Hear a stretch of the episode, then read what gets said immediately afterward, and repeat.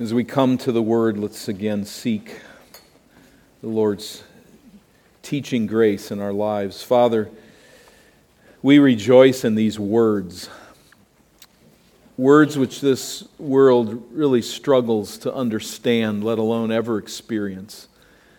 We praise you that we can speak of joy and peace and hope and help and love and know that these are granted to us in our relationship with you.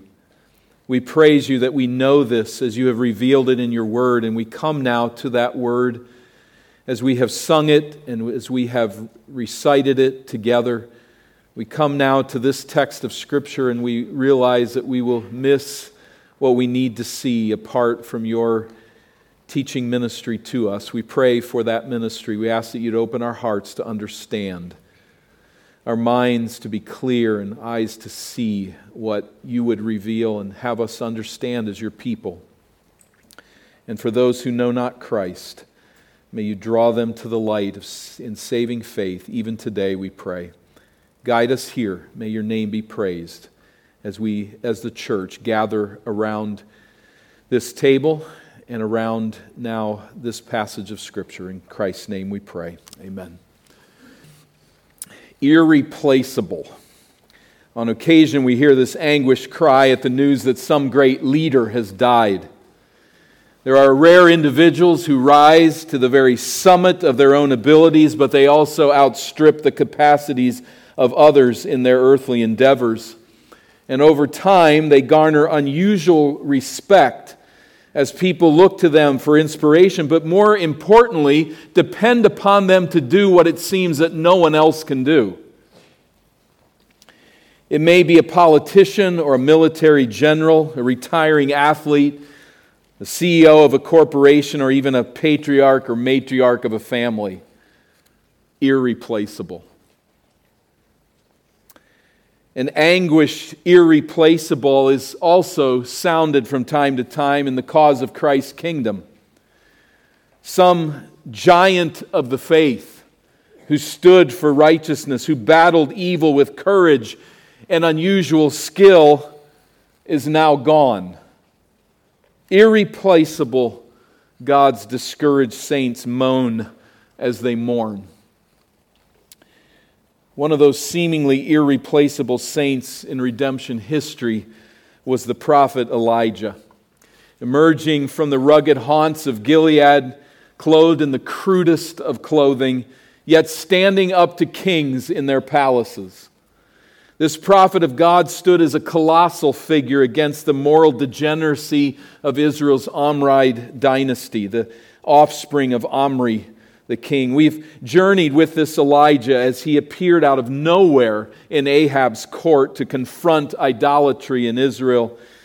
This is the man of God who marshaled rain, who called down fire, who met alone on the mountaintop with God, who called down fire again and called down fire again and prophesied the demise of godless kings. In a time of entrenched apostasy, Elijah stood in the gap as God's man. He fought for righteousness as the most wanted enemy in idolatrous Israel. And so, the reverence, the honor that was afforded to Elijah by God's people would really be hard to overestimate. That esteem rose highest in the heart of the one who was closest to him, his apprentice Elisha. And it rose also, we would imagine, to the highest heights on the part of the schools of the prophets. These young prophets who were beginning now to gather around in seminary like settings, training as young prophets, coming to saturate themselves in the truths of Scripture, knowing what God's law said, and then being challenged to consider how the society had pulled so far away from that law. To these prophet training posts, Elijah and his disciple Elisha, God revealed, however, despite all of this, that Elijah's remarkable, legendary journey as God's prophet of Israel was over. Elijah was in very good physical condition. He was at the height of his capacities as a prophet of God. It might be reading too much into the text, but it seems that he's even being left alone a little more than before. That is, his esteem is so high in the society that even kings that are godless don't know what to do with him. But God determined that his journey was over. As we come to the chapter, 2 Kings chapter 2, we find several movements of this narrative through verse 18. First of all, in the first eight verses, Elisha accompanies Elijah on what is now his last mission. Chapter 2, verse 1. Now, when the Lord was about to take Elijah up to heaven by a whirlwind, Elijah and Elisha were on their way from Gilgal. We learn just in a few verses that they know this is coming.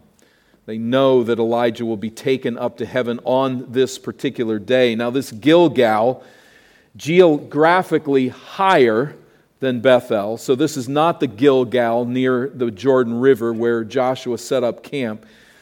More significantly, the Lord reveals that Elijah will be swept upward to heaven this day. Whatever that means, no one really knew. Verse 2 And Elijah said to Elisha, Please stay here, for the Lord has sent me as far as Bethel. But Elijah said, As the Lord lives, and as you yourself live, I will not leave you. So they went down to Bethel. Uh, there it is a larger view in, of the journey that's going to take place, and then the narrower view. I have this a little out of order, so get a good look at it now. Um, so, this please in verse 2, it's a gracious way to give a command sometimes, please. But here, Elijah truly means if you please. Since the day Elijah draped his prophet's cloak over Elisha at his ancestral farm, Elisha had accompanied Elijah everywhere. That's what disciples did. Remember the phrase that's used of Elisha is that he poured water over the hands of Elijah. This was a disciple, one highly trusted, but was also one who personally attended Elijah wherever he went. So, with an air of finality, then, Elijah is saying here, we can part ways now. I give you leave to no longer attend me. It's been a good run, my friend. There's no reason for you to be here any longer. Today is my final mission and I can travel alone. What does Elisha say? Not on your life.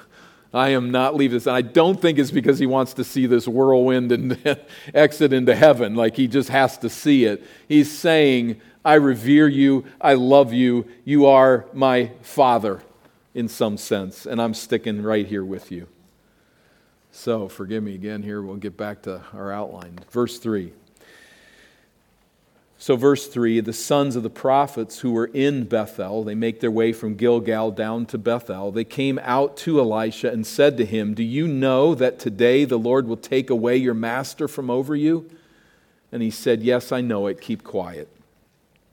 So, with what's going on here, with deferential courtesy, these young scholars aren't going to go running up to Elijah and to say, Do you know this is your last day? And so they get Elisha aside and they say, probably in hushed tones, and reverential tones. Do you realize what's happening? Have you heard from God as we have that he's going to leave today? God is going to take him? And Elisha is basically saying, listen, this isn't time for spreading gossip, even though this is the God's truth. This isn't what we're going to do now. It's time to listen. It's time to hear from Elijah for the last time as he journeys on. let's not make this a scene. He's just defending Elijah, preparing for him, helping him here as this group of young prophets comes around. There's no value in merely emoting about what God has decided. This is not a time for babbling about news. This is a time to listen and to heed. And so, verse 4 Elijah said to him again, Elisha, please stay here. Stay here at Bethel, for the Lord has sent me to Jericho. But he said, As the Lord lives, and as you yourself live, I will not leave you.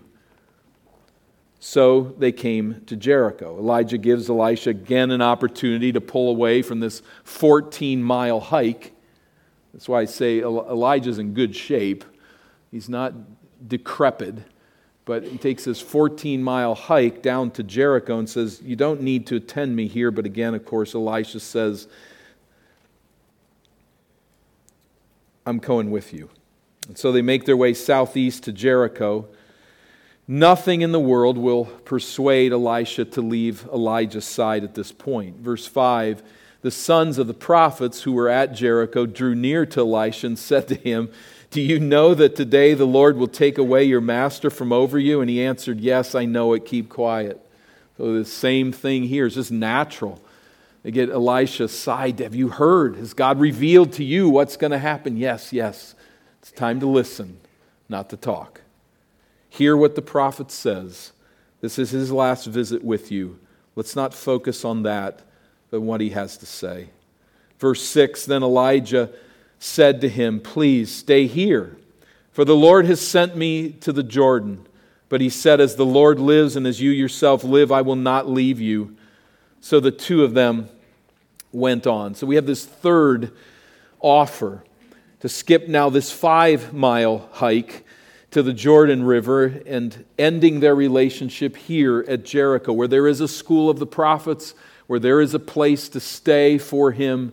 You can just let me go from here. And Elisha, of course, says, Not on your life, I'm coming with.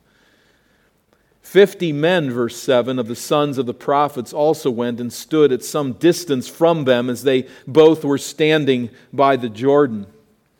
So these are 50 men who are in prophetic training. They're learning the scriptures, they're being taught, they're looking forward to the ministry in the days ahead, and they stand on the elevated western bank of the Jordan River, looking and watching these two as they come to the water. From that elevated position, they can see all that is taking place. Kind of interesting, it's 50. Uh, these are 50 who are, they know right where Elijah is. Uh, last week in chapter 1, we had the groups of 50 soldiers that couldn't bring him down from the mountain. These are on the mountain watching Elijah as he walks down to the, to the river. They're not seeking to capture him, but to observe. These are God's people watching God's prophet, and they watch as he journeys eastward to the river. But what happens there, these trainees will never forget. Verse 8 then Elijah took his cloak and rolled it up and struck the water, and the water was parted to the one side and to the other, till the two of them could go over on dry ground. So, understanding just the little help that we get from the Hebrew words, it seems that he rolled it up into like a rod and took that mantle that people knew, uh, identified him, and were, uh, they could see him in that robe, and he rolled it up like a like a tube, like a rod. Like Moses of old at the Red Sea, he whaps the river hard. As he strikes it, the water stops, and a dry passageway is formed for them, much like the Israelites at the Red Sea, much like Joshua as he came from the other direction into the land. We could go on and on all day of the parallels and the connections between them. But what God is showing here to these prophets who observe, to Elisha who is with him, is that God's presence is with this man. He's identifying with redemption history, and God is responding as he parts the river. Now, again, Elisha has great vigor. He's not an old, rickety man who needs to be unstiffened, as they say. But he is a man that's able to do this long walk, this hike through uh, through this very difficult terrain and makes his way down to this, to this river at this place. And Elijah submits then to the plan of God with great courage. He smacks the water and walks across and trusts in God, saying, This is my last day. I will submit to the Lord's will. I will transition out. May the Lord grant to each of us, as His children, the confidence to enter His presence with this kind of courage and trust. It's the Lord's will to take me home. I'm ready. And across they go. And these 50 young prophets, I'm sure, with eyes like saucers looking at what has just happened. The two most prominent prophets in Israel are now on the other side of the Jordan as the waters return, disappearing from sight into the hills and ravines. And they continue on. As they do, they talk and in that conversation, the key point of that conversation as we move to this new movement in the narrative is that Elisha negotiates for Elijah's office. I think we must understand before we even get to the text that this has nothing to do with selfish ambition. This is rather willingly laying down his life to pay the price that Elijah has paid. And so in verse 9, we read that when they had crossed, Elijah said to Elisha, Ask what I shall do for you before I am taken from you. Some blessing, some word of comfort, some word of wisdom. And Elisha said, Please let there be a double portion of your spirit on me. Let there be a double portion of your spirit on me. This is not a request to have the power or twice the power uh, of the miracle working powers that Elijah had. It's not a request to receive twice the pay. Elisha uses common inheritance language here. A double portion was the inheritance that went to the oldest son when a father passed. Now, usually the firstborn son was the first one born, but that was not always the case. It wasn't the case in Israel, was it? Remember Isaac's 12 sons. Which was the first space born son. That was Reuben. But who was the firstborn son? The one with the firstborn right was Joseph. And so when the land was divided up, Joseph got a double portion. Ephraim got land and Manasseh got land. That's the, the context of this statement. So what he is saying is, I'm willing, should it be God's will and yours, to carry on the work that you're doing. Elijah had done some amazing things. Let's not also forget that he ran for his life his entire ministry. He was always in witness protection. And Elisha says, I'll do it. If it is your will, if it is the Lord's will, I'll carry this weight. I'll pick up your mantle. So Elisha's asking to carry that and to replace Elijah in that sense. Verse 10 And he said, You have asked a hard thing. Yet if you see me as I am being taken from you, it shall be so for you. But if you do not see me, it shall not be so. I think what he means is that's a hard thing. It's not something I can grant. You're asking a hard thing for yourself. It's a hard thing also for me. I, I can't grant that. Only God can. So let's do this. Let's establish a sign. If God is not in this, then you will not see me translated into heaven. If God is in this, then you will. And you will carry on this work. It's a hard thing, but we'll leave this in God's hands. In the next scene, Beginning at verse 11, we see Elijah then translated to heaven.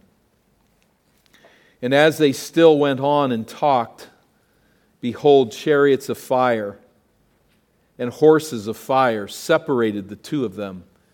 And Elijah went up by a whirlwind into heaven. After such a long journey that day, I would assume that the sun is sinking on the horizon. But we cannot begin to imagine what this scene looked like as the sweet chariots swung low. The chariots and horses of fire are some sort of angelic transport that separated Elijah, I believe he's saying vertically, separated him by lifting him in this storm upwards to heaven. A gust of wind, and instantly the law struck Elisha hard. Verse 12 And Elisha saw it and cried, My father, my father, the chariots of Israel and its horsemen. And he saw him no more. He saw it. This was the sign that he was now Elijah's successor according to the choice of God. But that does not register immediately with Elisha, does it? The man who would allow no talk of this event among the prophets now yells out in anguish, My father, my father, you've been taken home on the chariots of fire. The separation was sudden and it was excruciating.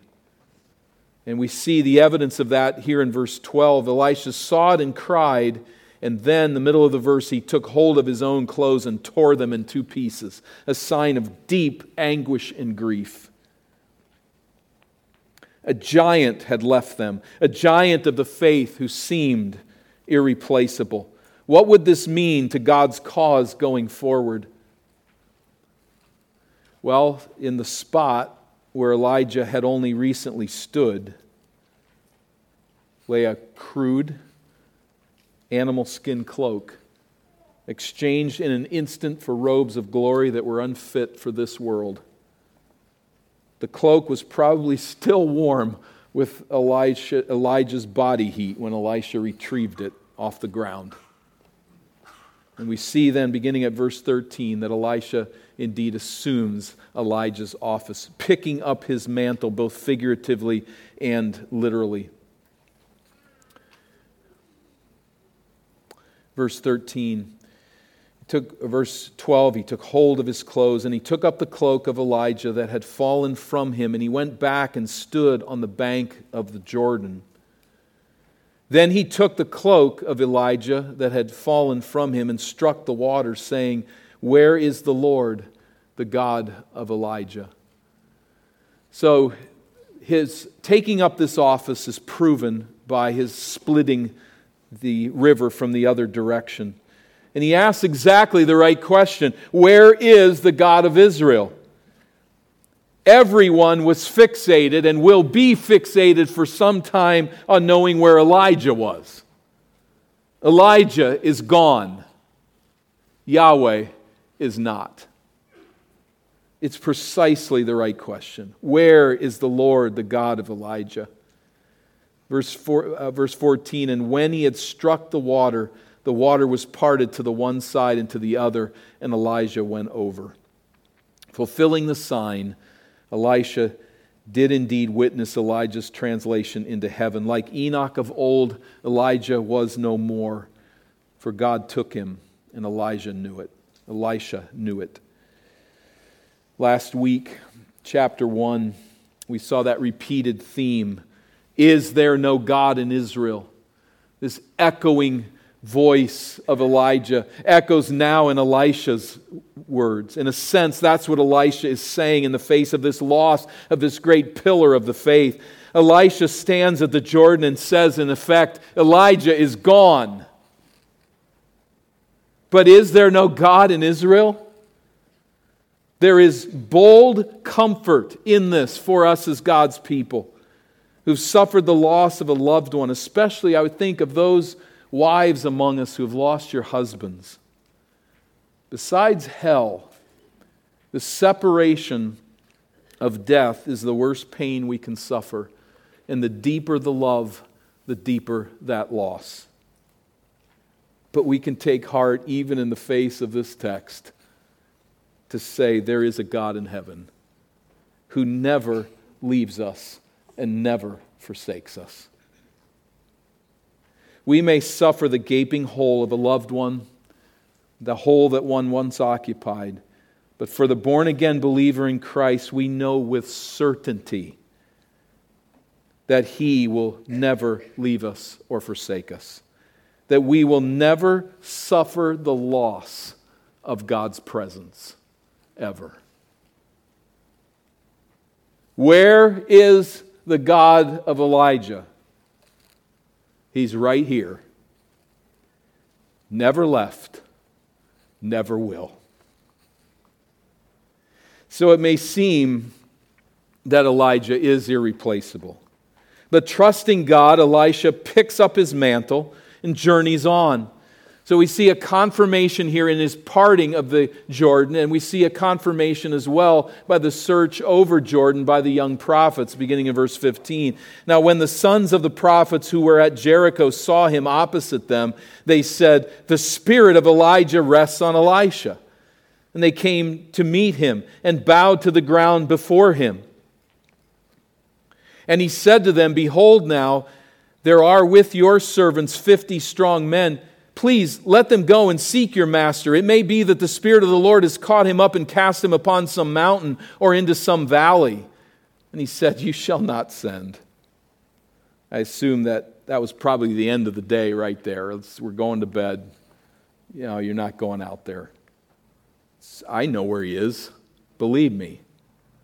But at any rate, the young prophets were not finished. They wanted closure on this. Verse 17, but when they urged him till he was ashamed, and that might be over some days, we don't know, but he urges them until they're ashamed, and he said, Send. And they sent therefore fifty men, and for three days they sought him, but did not find him. And they came back to him while he was staying at Jericho, and he said to them, Did I not say to you, Do not go? I mean, I, I didn't expect you to find anything. I knew you wouldn't. Young prophets wear Elisha down with their insistence, and it became harder and harder to refuse their requests. So eventually, he just drew the conclusion I got to send them. They're going to waste three days of their young life, but they'll get some exercise at least. And it's really a stupid mission, isn't it? I'm like, where could God put him down? Why would you assume right where he picked him up? Maybe he's back on the other side of Jordan. it's, they, they have no idea what they're doing, but I think it just demonstrates the reverence, the loss. This man is irreplaceable. Maybe he's not dead. Maybe we can find him. Maybe they had a theology test they wanted to get out of. I don't know, but he says, okay, go, go, try to find him. And all that this did was to confirm that Elisha was now the chief prophet of Israel. There was no question as these 50 young men watched Elijah separate the river, watched it go back, waited, and saw Elisha come back and separate the river. It was crystal clear what God had decided, confirming that Elisha was the one to pick up the mantle. And as with Moses, God assured that no one turned Elijah's tomb into a place of veneration. There are tombs that Christians venerate, probably shouldn't.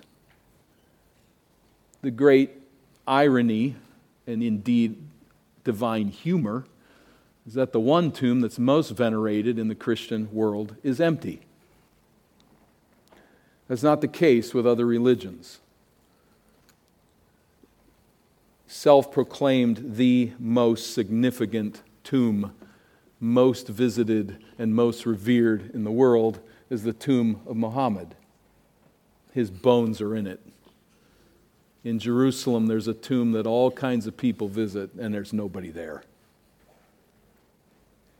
And I don't think it's wrong to mark a tomb. I don't think it's wrong for people to go back in respect but that's not where we're living, is it?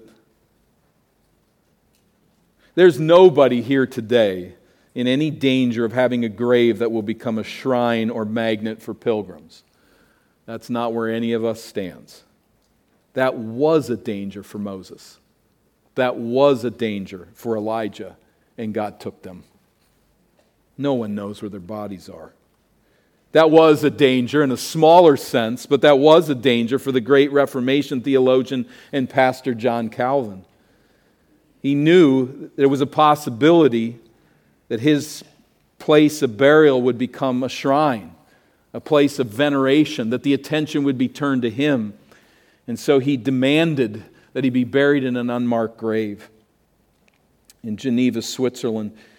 When he died in 1564, the church honored his wishes. And just a few months later, some students from, that were from other countries had traveled all the way to Geneva, and they asked the believers there, Can you point out John Calvin's grave?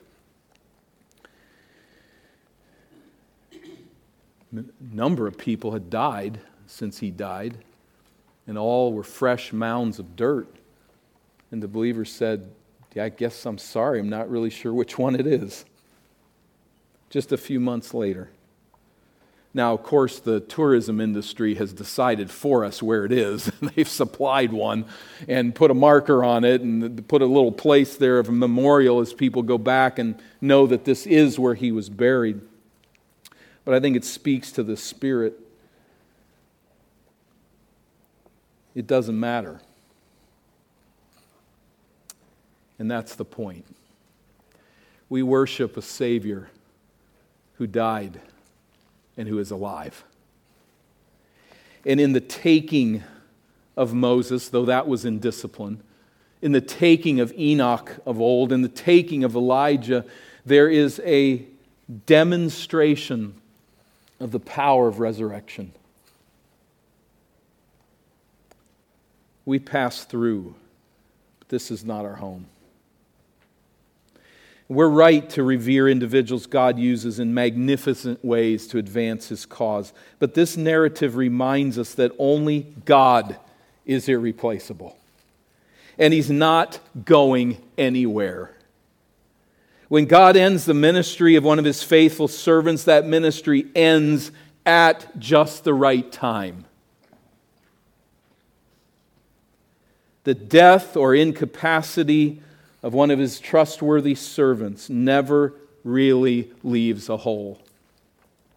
God either sovereignly chooses to close that file and finish up that ministry, or he supplies someone for the vacated post. God's work is sovereignly appointed, it is sovereignly accomplished, it is his presence that matters, and he's not going anywhere.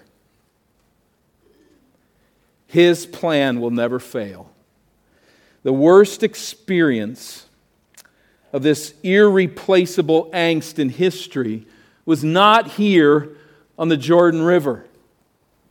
Where was it? Can you imagine it? It was that moment when the sinless Son of God said to his disciples, those who had watched a life that was so devoted to God, so selfless, so sinless, and he says to them, I am going away. And then that horrific day when it seemed he had. Jesus was executed on a Roman cross, his body entombed, and the disciples suffering the crushing weight of his absence. Jesus was irreplaceable. And yet, even he, if understood in a unique way, said what? Before his death, he made this mind numbing promise I tell you the truth, it is to your advantage that I go away. For if I do not go away, the Helper will not come to you, but if I go away, I will send him to you, the Spirit of truth. I will leave. I am irreplaceable, but I will send the Spirit. We're not going anywhere. Within his triune ministry, it was best for the incarnate Son to go away so that the Holy Spirit would mediate his presence in the soul of his people wherever we are, wherever we go. And that presence, believer, goes with you as it goes with me. It was good that he went away, that he might send the Spirit.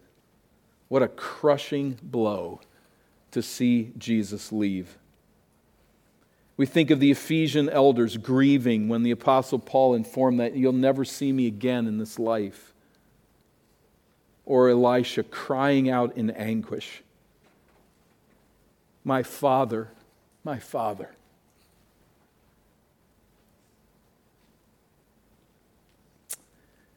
But the all important point is that God goes nowhere.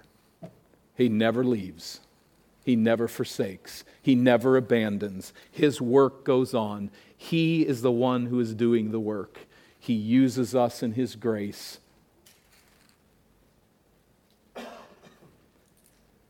Only for a season.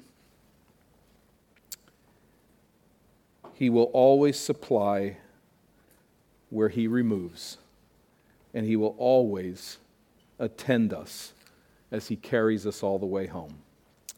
In this we can rest, and in this meal we bear witness to that hope. For we serve a risen Savior who will come again. Let's bow.